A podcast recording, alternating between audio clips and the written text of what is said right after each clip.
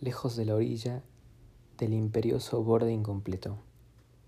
Esta noche voy a leer un cuento escrito por Miguel Briante, el cual aparece en su libro Hombre en la orilla, parte de la serie publicada por el Fondo de Cultura Económicas que se titula La serie del recién venido, la cual fue dirigida por el gran Ricardo Piglia. El cuento en sí se titula Habrá que matar a los perros y es el primero de este libro. Y va así. La inglesa dijo que habrá que matar a los perros, pero no sé.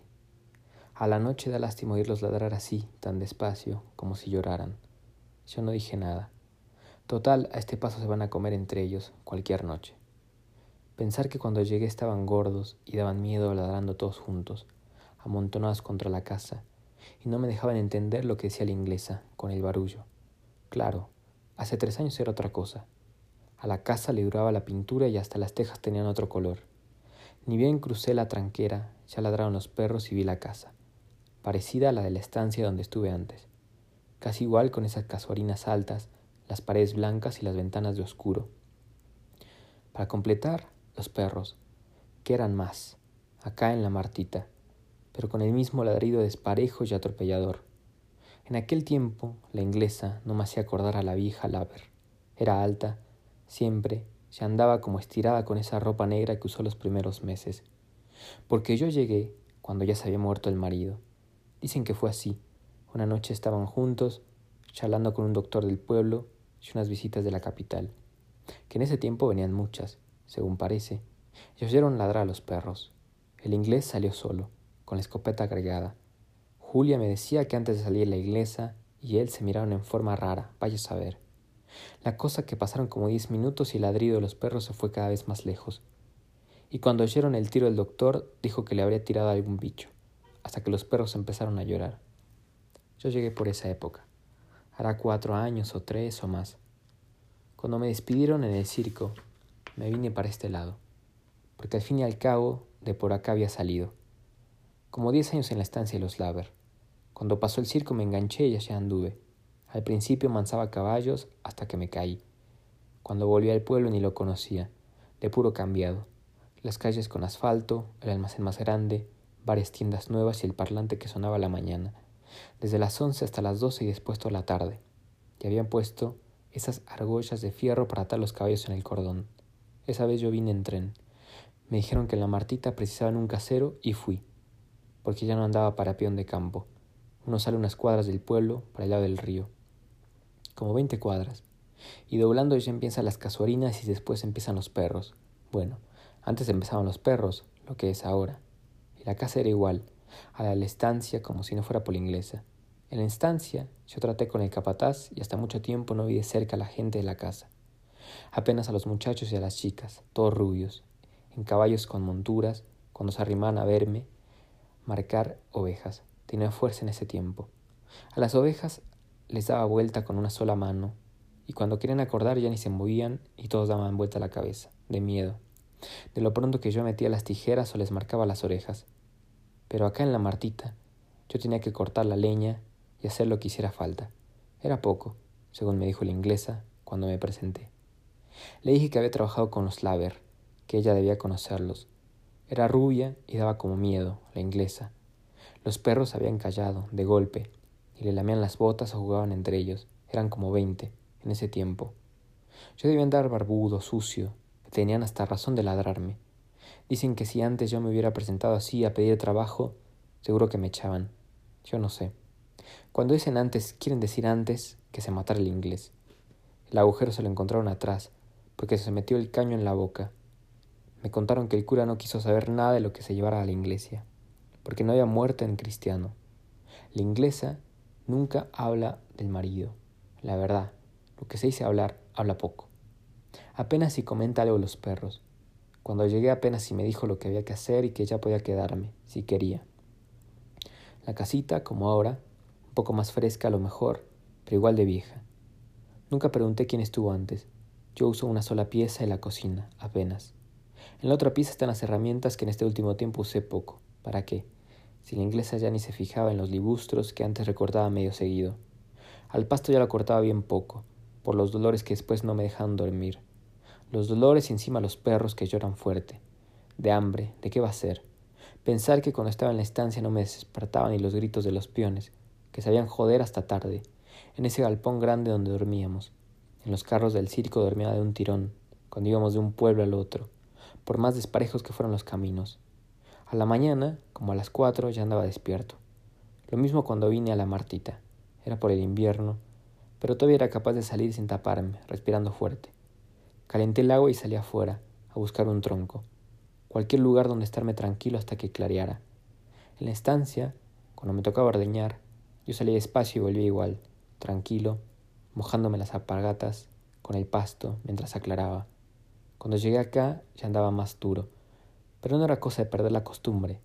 Tenía la pava y el mate y en la mano, y caminé para el lado de la casa, buscando el reparo. Y ahí me encontré a la inglesa, de golpe. La vi de atrás y me paré en seco, para no molestarla. Tenía el pelo suelto y no se le notaba la edad, aunque ya debía andar por los cincuenta. Me hizo acordar a las muchachas que iban a la estancia, con esos pantalones, flaca, estirada. Estaba mirando el campo como perdida también me acordé de la vieja Laver, porque una vez me la había topado de golpe en el parque de la estancia, claro, más de día. La vieja miraba para cualquier lado, con una rama en la mano, pero fue algo más raro. Cuando la iglesia se dio vuelta, las mechas le taparon la cara tan blanca que se veía bien. Aunque era de noche y apenas se veía el bulto de las plantas, y al fondo el cielo que se iba limpiando de abajo, sin ganas. Di los buenos días y apenas contestó, les tiró un mate, sin fijarme. Digo sin fijarme porque una vez en la estancia, la vieja pasado cerca del galpón y yo subí un mate, pero me lo tomé solo, sin animarme. A lo mejor la inglesa tardó en agarrarlo, pero no creo.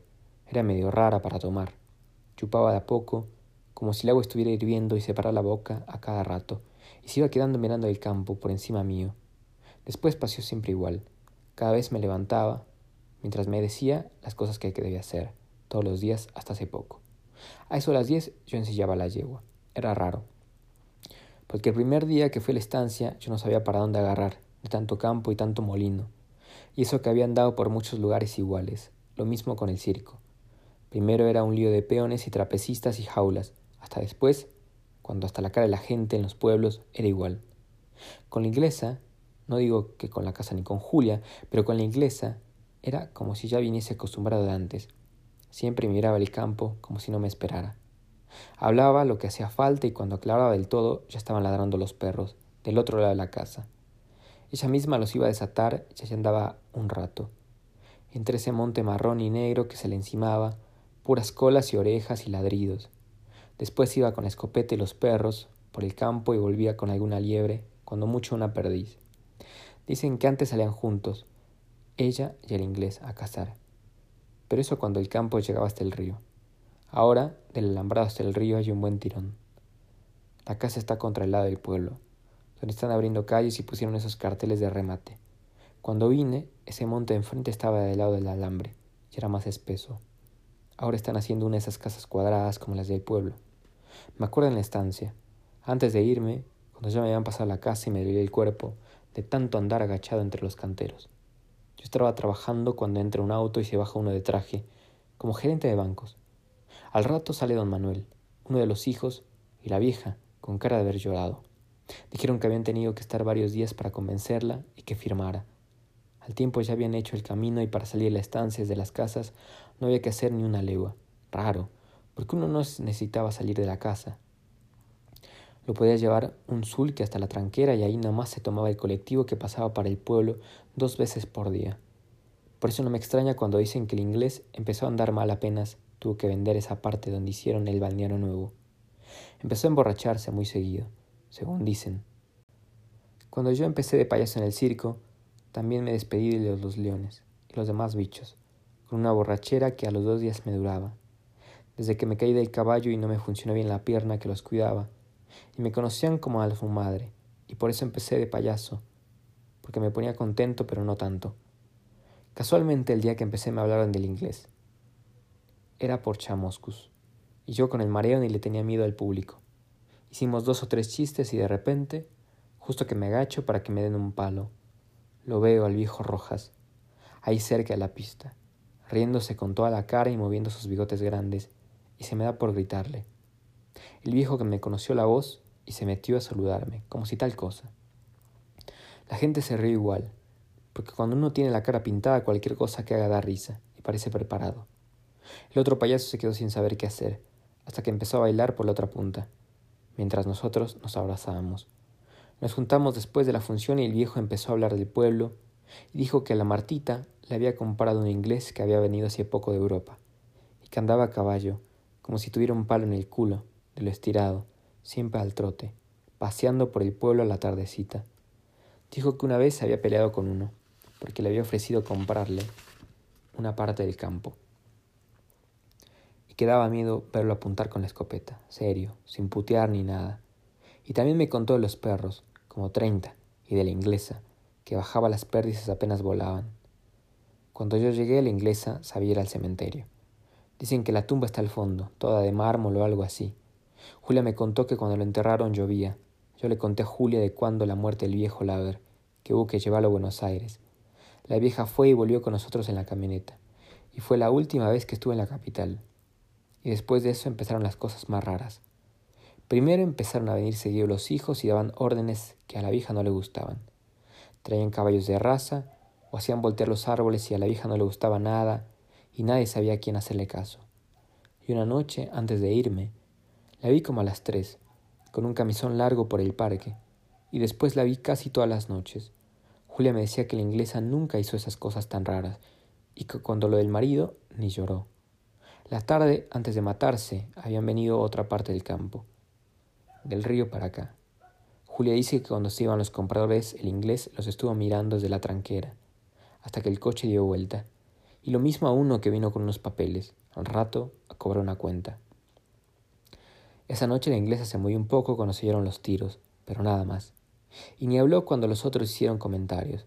Cuando lo trajeron al muerto ya salió fuera, llamando a un perro que no estaba con los demás y que no apareció, ni muerto, ni nada. Media hora llamándolo a gritos mientras alguno salía para el pueblo y los otros preparaban al inglés.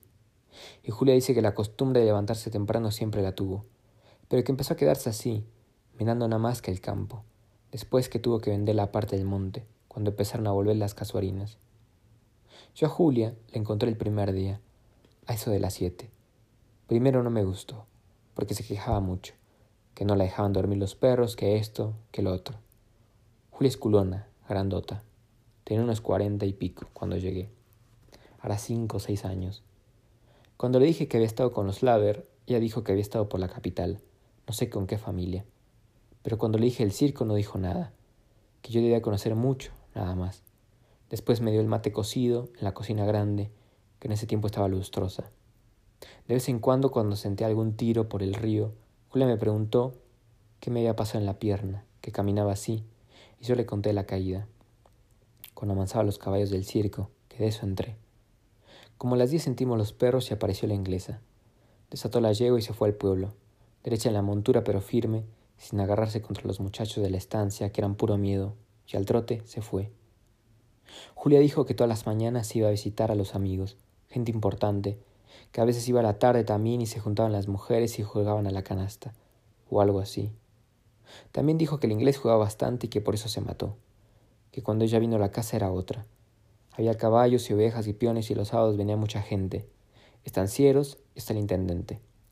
Toda esa gente venía, dijo Julia, y que había que verla a la inglesa, a lo último, cuando apenas se enfilaba para la escalera, ya los otros sabían que tenía sueño y se empezaban a despedir.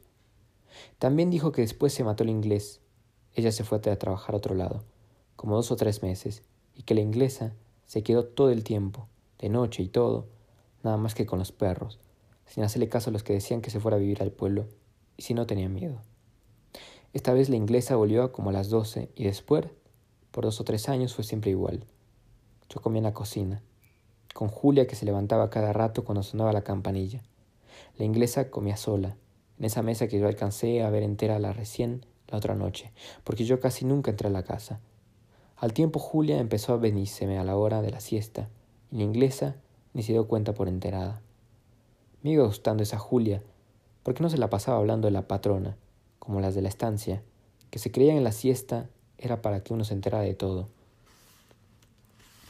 siempre diciendo que la vieja estaba medio loca, cada vez peor, y que don Manuel se había peleado con los hermanos porque traían mucha gente de la estancia, que los nietos de la vieja eran inaguantables y ya no respetaban ni a la abuela, y qué sé yo, dele hablar. Será porque en ese tiempo me gustaba menos hablar. Julia le echaba toda la culpa al inglés, que había dejado las deudas, que si no fuera por él, se lo había jugado todo, o con las ventas del campo habría para rato. Contó más cosas el día que le conté que había visto a la inglesa, en el pueblo, cuando fui por la pierna, a que me viera el doctor. Yo estaba por el pueblo y veo a la inglesa entrar a caballo. Ya la gente la saludaba con respeto y entró a lo del rematador. Llegó la Martita después que yo, a la hora de comer y ni saludó. Mientras comíamos, la campanilla apenas sonó dos veces. Julia dijo que desde que se había muerto el inglés, cada vez que vendía una parte del campo, la inglesa metía unos papeles en una carpeta, unos recibos.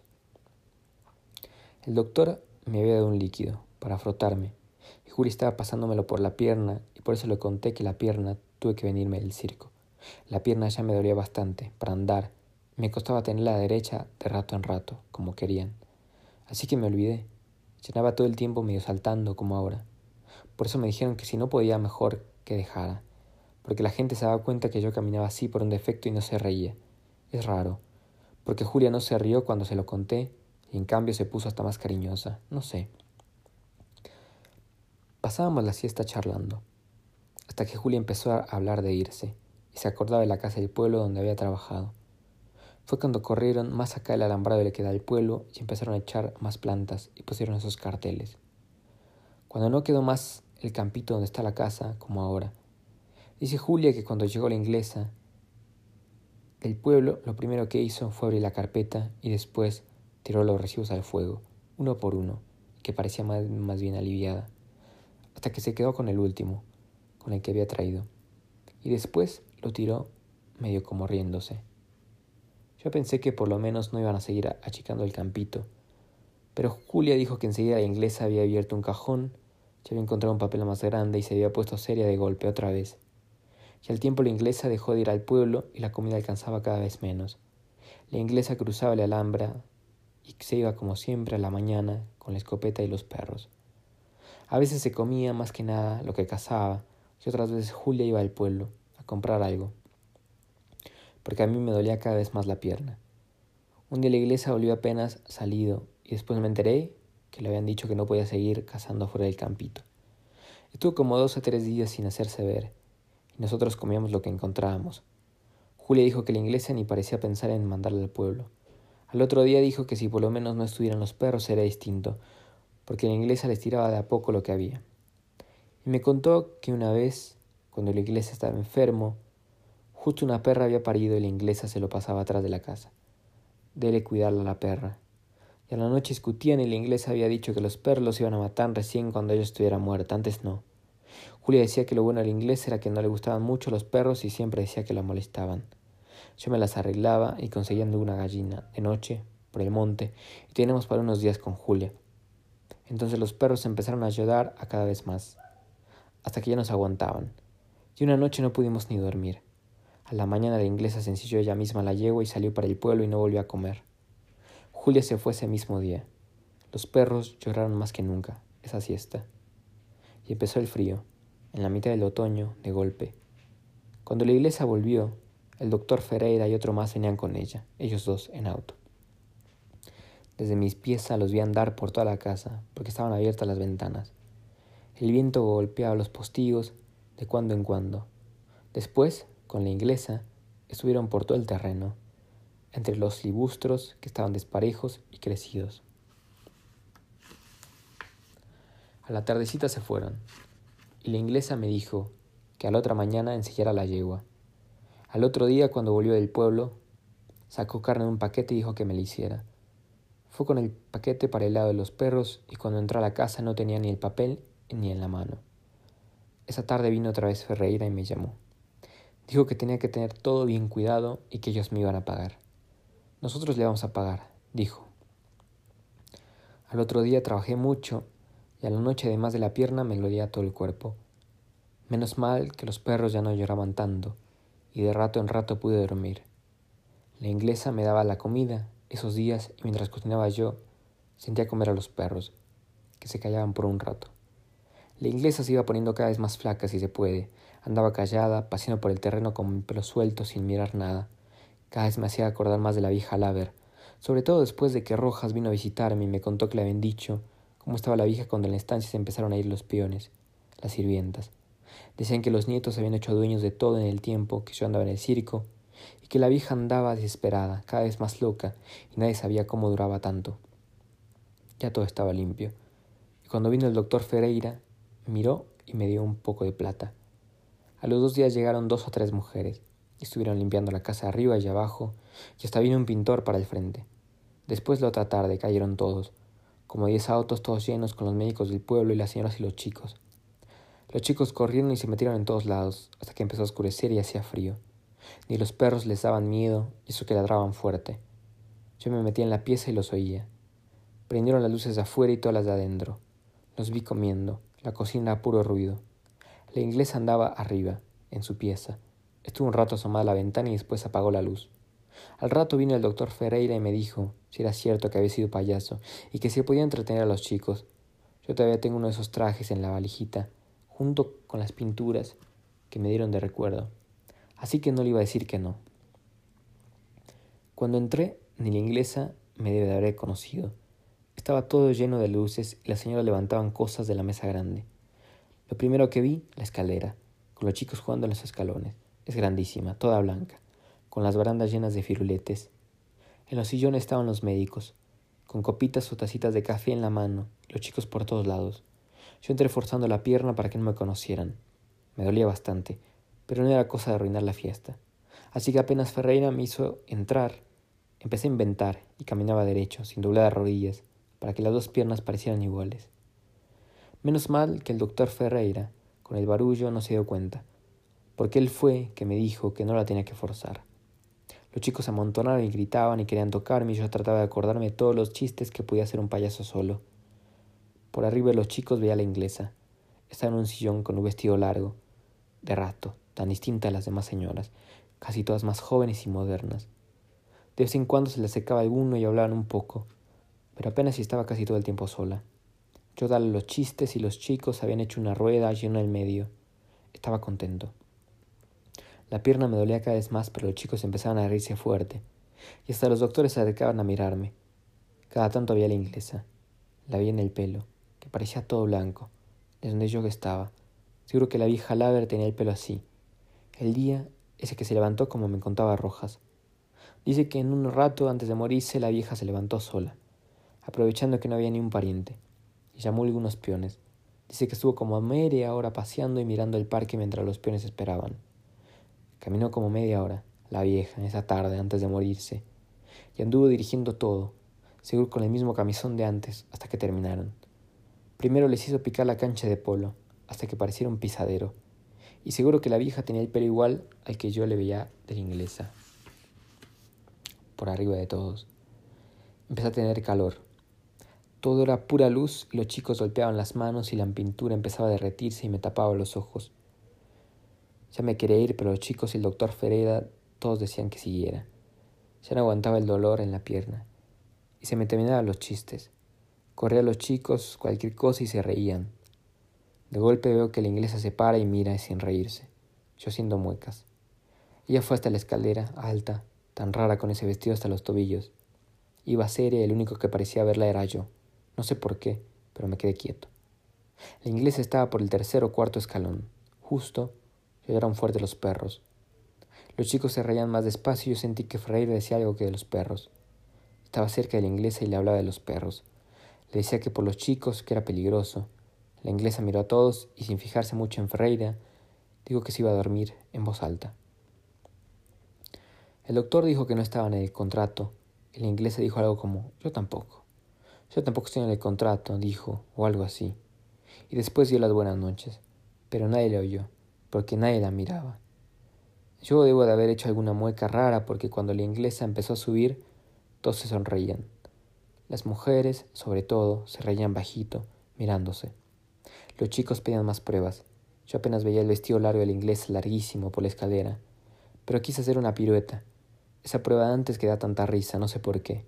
Salté y la pierna dio un tirón fuerte y tuve que aflojar. Tuve que caminar dos o tres pasos como camino siempre y me toqué la cara del dolor.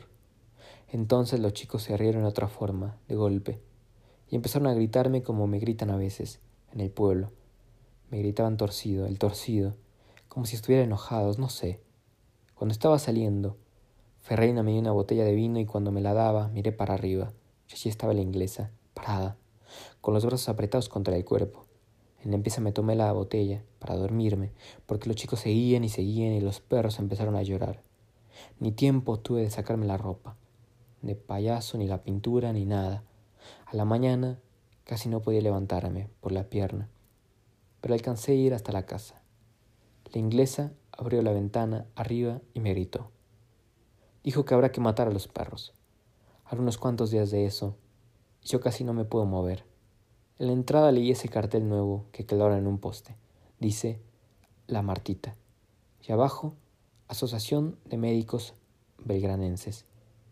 Con el viento, el cartel se mueve, seguro, porque desde acá se oye el ruido, como si no estuvieran los perros hace rato. Desde la pieza ve una parte del terreno y la casa. Nunca le dije a Julia que todo esto se parecía a la estancia sobre todo ahora, con ese viento y esos ruidos. Seguro que ahora la estancia más igual. Esto no puede estar. Porque dice que después de la cancha de polo la vieja les hizo meter pico a la de tenis y juntar el ladrillo y los postes en un carro. Ella daba todas las órdenes. La vieja Laver y empezó a toser justo cuando ya habían tirado todo con el carro en la pileta de natación. Y debe de haber quedado todo como esto, así, antes de la inundación del viejo Rojas, porque vino a visitarme y me contó todo. También me dijo que Julia no estaba trabajando en ningún lado, que vive con un vasco, no sé quién. Era distinto cuando vine, ahora seis o siete años. Hace varios días que no viene nadie, difícil que vengan porque ya empezó el invierno. Hace un rato me pareció que la inglesa se asomaba al vidrio de la ventana, allá arriba, pero yo no puedo hacerle señas ni ver si ella hacía señas o qué hacía, porque la pierna me dio una puntada fuerte que me hizo retorcer. Cuando me di vuelta ya no estaba más. Yo tampoco estoy seguro que fuera. La ventana está cerrada. Acá estoy con la pierna y como estaqueado, duro con este trajecito de payaso y toda la pintura que se me resecó en la cara. Ahora queda este viento y tengo cada vez más frío. Los perros lloran más que nunca. Alguno los tendrá que matar.